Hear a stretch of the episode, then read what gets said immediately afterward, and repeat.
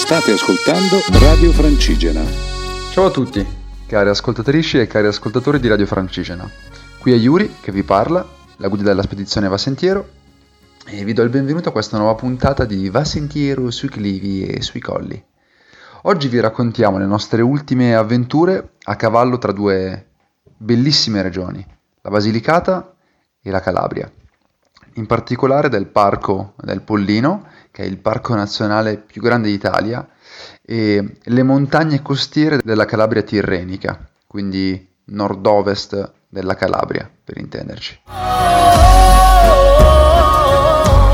Ciao a tutti amici radioascoltatori di Radio Francigena, qui è Giacomo che vi parla e voglio raccontarvi di una bellissima esperienza che abbiamo fatto. Si tratta di Pollino Rafting. Pollino Rafting sono, è, un, è, un'attività, un'associazione gestita da eh, in questo momento Riccardo e Giuseppe, due ragazzi che eh, insieme ad altri, una, un'altra trentina di ragazzi tutti giovani, età media 30 anni, portano avanti ormai da 25 anni, quest'anno festeggiavano questo grande traguardo un'attività bellissima che appunto è il, il, rafting nelle zone del Pollino e più precisamente nelle gole del Lao. Quello stesso giorno festeggiavamo, festeggiavamo anche il, il, compleanno di Sara, quindi insomma un abbiamo un po' alzato il gomito, ci siamo un po' divertiti e tra l'altro in gruppo con noi, tra i vari walk with Asi, camminatori extra, c'erano anche Albertino che è un mio carissimo amico di, di Madrid che è già venuto a trovarci svariate volte, appunto chi ci segue si ricorderà un po' di audio in cui Albertino eh, faceva qualche poesia in spagnolo e mia sorella Beatrice, che mia sorella piccola, che mm, insomma, mi ha fatto molto piacere che sia venuta a trovarmi perché ci tenevo che almeno qualcuno della famiglia partecipasse a queste tappe. E niente, appunto ci siamo imbattuti nelle, nelle gole dell'AU con questi gommoncini da, eh, da sei persone, eh, raggiungendo anche delle, delle discrete velocità. È stata un'attività davvero molto divertente, adrenalinica e, insomma, proprio una bella esperienza. Nessuno di noi aveva mai provato prima, quindi è stata una novità per tutti. Sicuramente la, c'è una superstar della giornata che è il nostro Giovanni, perché Giovanni contro ogni pronostico ha deciso di partecipare a questa attività e ha spiazzato tutti perché si è divertito come un bambino era davvero un piacere vederlo si buttava nell'acqua sembra, faceva gli scherzi è stato davvero bellissimo vederlo così soprattutto tenendo conto che appunto arrivava da un periodo molto difficile eh, e siamo, non so, son, personalmente sono molto felice che siamo riusciti eh, noi di Vassentiero a stargli, a stargli vicino e averli tirato sul morale in questa maniera. Ciao a tutti amici e amiche di Radio Francigena, qui è Sara che parla, la fotografa di Vassentiero, direttamente dal Parco del Pollino. Un territorio incredibile, ancora tanto da scoprire e da valorizzare, è un luogo che mi è entrato nel cuore per diversi motivi già tre anni fa.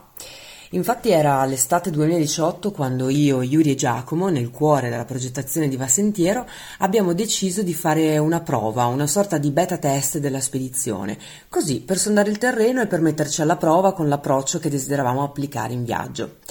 Siamo quindi partiti per questa spedizione pilota insieme a tre amici da Lago Negro in Basilicata e in una decina di giorni siamo arrivati a Sant'Agata d'Esero seguendo il Sentiero Italia in Calabria. In questa traversata del Pollino sono tantissime le cose che già al tempo ci avevano colpito, ma un'esperienza in particolare ci aveva affascinato e siamo quindi tornati a riscoprirla di recente. Arrivati a Morano Calabro, infatti, eravamo stati accolti a braccia aperte da Nicola Bloise, che è la mente e le mani del progetto Il Nibbio, che tra l'altro è un rapace eh, molto famoso nella zona. Questo è un progetto di riattivazione sociale, culturale e quindi anche economica del borgo di Morano Calabro, fatta con la cultura dell'ambiente e dell'ospitalità. Tra i borghi più belli d'Italia, Morano si trova ai piedi del massiccio del Pollino e dal dopoguerra in poi ha subito il tipico e massiccio spopolamento che ha impoverito tutto l'entroterra italiano e quello calabrese nello specifico. Nicola è una persona eccezionale, non solo umanamente parlando, ma anche perché ha avuto il coraggio e la determinazione di provare a ridare vita al suo paese natale. Vent'anni dopo aver cominciato questa complicata avventura, insieme ai suoi fratelli e la moglie, si vedono i frutti del loro lavoro e della loro passione. Dall'essere considerato un pazzo da compaesani è divenuto un punto di riferimento per tutto il territorio del Pollino. Grazie anche al contributo di tanti professionisti che si sono innamorati alla causa, Dal 2000 ad oggi ha aperto un museo naturalistico, un centro informazioni per il castello normanno che si trova in cima al borgo, ma anche un albergo diffuso e un locale bellissimo. Le porte sono sempre aperte per chiunque e lui soprattutto è disponibilissimo a condividere le sue conoscenze ai giovani, calabresi e non, che vogliono intraprendere un percorso simile. Quindi chi ha orecchie per intendere, intenda. Ecco, ho voluto condividere con voi questa storia di restanza anche per ribadire un concetto importante su cui lo stesso Nicola ha insistito molto nelle chiacchiere che abbiamo fatto, cioè non bisogna mai farsi fermare dalle proprie paure, bisogna invece seguire le proprie visioni, visioni e darsi da fare affinché esse prendano forma. Non importa quanti ostacoli si possono trovare sul proprio cammino, perché se si vuole fare qualcosa di bello per la collettività, alla fine in un modo, in un modo o nell'altro ce la si fa, ragazzi. E la vita ha insegnato a questo a Nicola, ma anche a noi lo sta dimostrando, passo dopo passo. Quindi dai è tutta, un saluto e alla prossima. Ciao! Sapete cosa ci fa una catasta di legna in mezzo al parco del Pollino? Una sorta di hub culturale lo chiamerei, o centro informativo. Io sono sempre Diego e sono il grafico della spedizione di Vasentiero e siamo tornati a camminare, meno male. E, ehm, appunto sono arrivato al Campo Tenese la sera, giusto in tempo per la cena e per apprezzare questa struttura eh, nuovissima con uno stile architettonico molto particolare eh, che è appunto una catasta di legna e si chiama anche per l'appunto la catasta ed è nel cuore del parco del Pollino. Ad accoglierci ci sono stati Giovanna, Manuela e Sergio che si sono dimostrati pieni di idee ricchi di energia ed è stato un incontro quindi molto apprezzato. E la catasta è diventato uno spazio espositivo, un centro didattico e molte altre idee frullano nelle loro teste. Un altro gruppo pieno di energia che abbiamo incontrato a cena sono i ragazzi di Grado Zero che ci hanno fatto compagnia e ci hanno fatto vedere ancora una volta che i giovani insieme possono smuovere molto, collaborare e dare nuovi stimoli agli abitanti locali soprattutto. E loro fanno tramite il loro progetto assieme a guide escursionistiche, eh, istruttori arrampicati e praticano anche della speleologia, eh, cercano appunto di attrarre eh, soprattutto turismo giovane e smuovere le cose, insomma, e sono assolutamente da conoscere. E questo niente è l'inizio della Calabria che ci ha fatto incontrare ancora un altro gruppo di ragazzi, che sono quelli di Sade Future Lab, che a Santa Catadesaro ci hanno accompagnati dopo la tappa mm, che ci ha portato proprio qui da, dal santuario della Madonna del Pettoruto e ci hanno anche omaggiato di una targa con una bellissima poesia delle loro parti. E quindi niente, la Calabria inizia col botto. Direi che appunto tutti questi giovani che sono rimasti qui ci dimostrano che c'è una forte accoglienza veramente che ci ha fatto molto bene. E dopo l'emozionante tour in gommone per le gole del Lao, abbiamo affrontato la tappa successiva verso il Monte Pollino. A dire il vero, quel giorno abbiamo deciso di dividerci in due gruppi.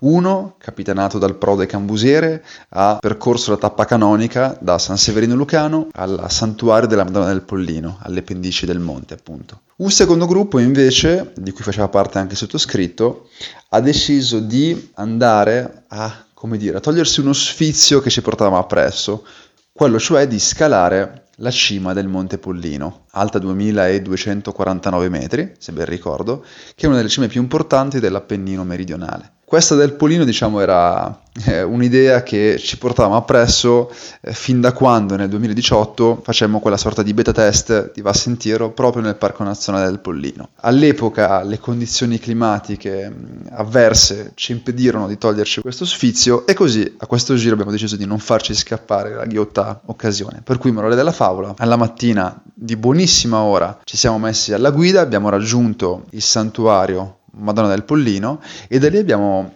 iniziato questo giro d'anello di circa 25 km che ci avrebbe portato in, anche in cima alla, al Pollino. È stata una giornata fisicamente molto molto molto ardua perché c'era un dislivello davvero notevole e devo dire, insomma, come gruppo ce la siamo cavata tutti benissimo, sia noi del team Vasentiero che i camminatori Walk With Us che quel giorno erano con noi e poi insomma è stata una giornata a dir poco emozionante. Diciamo, la cima di una montagna, la vetta, la sfida, il panorama, eccetera, insomma è sempre una, una bella gratificazione e, e, chi va in montagna non ha bisogno di, di sentirselo spiegare.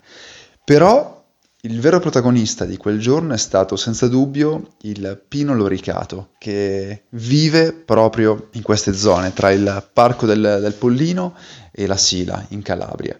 Eh, si tratta di un albero incredibile, un vero e proprio monumento eh, naturale. È un albero che ha bisogno per vivere di temperature rigide e per questo vive soltanto sopra i mille metri e cresce ben distanziato dagli altri esemplari, proprio per non avere eh, calore intorno. Ha delle forme inusitate, ci puoi vedere un po' come nelle nuvole, ci puoi vedere quel che ci vuoi. Noi in particolare scendendo dal Pollino abbiamo incontrato uno, detto il patriarca, che ha quasi mille anni, pensate. La cosa che più mi ha colpito toccando, toccando la, sua, la sua corteccia eh, la composizione appunto della corteccia fatta come di, di, squame esagonali che richiamano proprio visivamente una corazza e infatti Pino Loricato il nome deriva proprio dalla lorica che è il nome con cui gli antichi romani denominavano le corazze dei legionari. Avanti. Eccoci, io sono Martina, la social media manager di Va Sentiero e mm, Diego vi ha raccontato della, della, nostra visita alla grotta della Monaca, è stata una delle belle scoperte a Sant'Agata, infatti nella stessa giornata alla sera siamo stati accompagnati dai, dai ragazzi di, dell'associazione di Future Lab anche a conoscere eh, Anna, Anna Branda di, eh, della Regina Apicoltura. Anna è una ragazza sì, di 30 anni che ha conosciuto il mondo delle api fin da quando era piccola, infatti la madre è sempre stata una, un'apicoltrice e quindi mh, fin da piccola cioè, è diventata da subito esperta di, del mondo delle api e delle, della, dell'arte del fare il miele. Però quando poi è cresciuta a 18 anni ha deciso di iscriversi all'università e ci raccontava di come in realtà da subito, eh, anche mentre studiava, si, insomma, si rendeva conto del fatto che quella non fosse veramente la sua, la sua strada, ma dentro di sé, diciamo, lei ci ha proprio detto: io, io sapevo che dentro di me dovevo fare quello nella vita, allevare api. E di fatto è quello che, che ora sta facendo insieme alla madre eh, e anche al compagno. Lo fa in una zona in montagna eh, circostante, cioè sopra, diciamo, Sant'Agata e si sono che abita insieme alla madre in questa casa bellissima tutta in legno e fanno, ci hanno fatto fare una degustazione di miele. Abbiamo assaggiato il miele di acacia, di castagno e il millefiori quello di castagno era veramente una chicca assoluta ehm, perché tra l'altro è la zona di Sant'Agata è una zona dove ci sono tantissimi castagneti quindi è una cosa veramente molto tipica e insomma, questa Calabria non smette di stupirci, quindi vi aggiorneremo nella prossima puntata per eh, tutte le sorprese che Calabria e calabresi, le prossime che avranno in serbo per noi. A presto!